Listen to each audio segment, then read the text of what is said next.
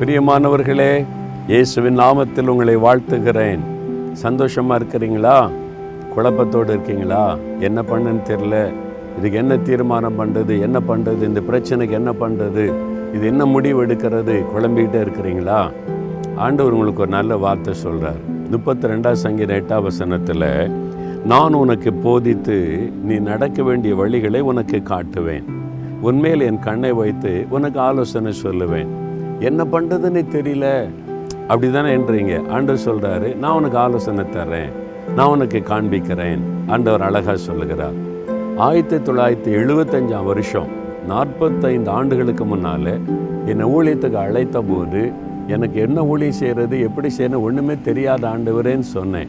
அப்போ இந்த வார்த்தை கொண்டு என்கிட்ட பேசினார். நான் உனக்கு போதிப்பேன். நான் சொல்கிறபடி நீ செய் போதும். உனக்கு ஆலோசனை கொடுப்பேன்னு எனக்கு வாக்கு கொடுத்தார். இந்த நாற்பத்தைந்து வருஷமாக அவர் என்னை அழகாய் நடத்துகிறார். எனக்கு ஆலோசனை தருகிறார். நான் நடக்க வேண்டிய வழியை காண்பிக்கிறார். அதனால தான் நான் இந்த கூலிய பாதையில் இதுவரைக்கும் தடுமாறாமல் போய் கொண்டிருக்கிறேன்.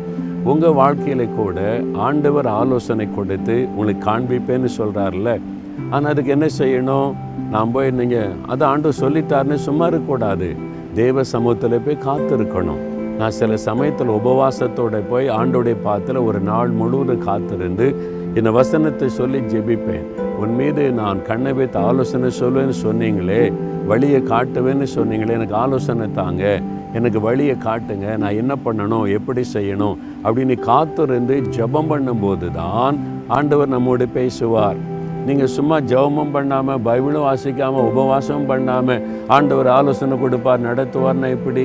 அதனால் நீங்கள் கொஞ்சம் உங்களை தனிமைப்படுத்தி ஆண்டோடைய பாத்தில் டைம் ஸ்பெண்ட் பண்ணி நல்ல வசனத்தை தியானித்து முழு இருதயத்தோட காத்திருந்து இந்த வசனத்தை வைத்து எனக்கு ஆலோசனை கொடுங்க நான் என்ன செய்யணும் எனக்கு வழியை காட்டுங்க அடுத்த ஸ்டெப் எப்படி எடுத்து வைக்கணும் அப்படி கேட்டு பாருங்களேன் அழகாக ஆலோசனை கொடுப்பார். நீங்கள் ஏதோ ஒரு காரியத்தில் தீர்மானம் எடுக்க தயங்குறீங்க கலங்குறீங்க ஒரு பிரச்சனை உங்களை பயமுறுத்துது உபவாச நாளை நேமிங்க நல்ல உங்களை தனிமைப்படுத்தி ஆண்டோடைய பாத்தில் உட்காருங்க. ஒரு ரெண்டு மணி நேரம் மூணு மணி நேரம் நல்லா ஆண்டோடைய பாத்தில் காத்திருந்த வசனத்தை தியானித்து ஜோம் பண்ணுங்க. அப்புறம் கேளுங்க என்கிட்ட பேசுங்க ஆண்டவர் நீ. ஆவியானவர் உங்களுடைய ஆவியிலே பேசுவார். ஆவியானவர் கொடுக்கிற ஆலோசனை உங்களுக்கு நல்லா தெரியும் அழகாய் நடத்துவார். சரியா? அதை சரிங்களா தகப்பனே எங்களுக்கு ஆலோசனை கொடுக்கிற தகப்பன் எங்களை வழி நடத்துகிற தகப்பன் நாங்கள் என்ன வழியில் போகணும் என்ன செய்யணும்னு எங்களுக்கு சொல்லி கொடுக்கிற தகப்பன் எங்களுக்கு இருக்கிறதற்காக ஸ்தோத்திரம். உங்கள் மகளோட பேசுங்கப்பா. இந்த மகனோட பேசுங்க. குழப்பத்தோடு இருக்கிறாங்க. என்ன பண்ணுறதுன்னு தெரியலன்னு சொல்கிறாங்க நீங்கள் அவளுக்கு தெளிவான வழிநடத்துதலை கொடுத்து ஆசீர்வதிங்க. உம்முடைய பாதபடியில் காத்திருந்து தனித்திருந்து ஜெபிக்க உதவி செய்யுங்க. இயேசுவின் நாமத்தில் இவர்களுக்காக ஜெபிக்கிறேன் பிதாவே. ஆமே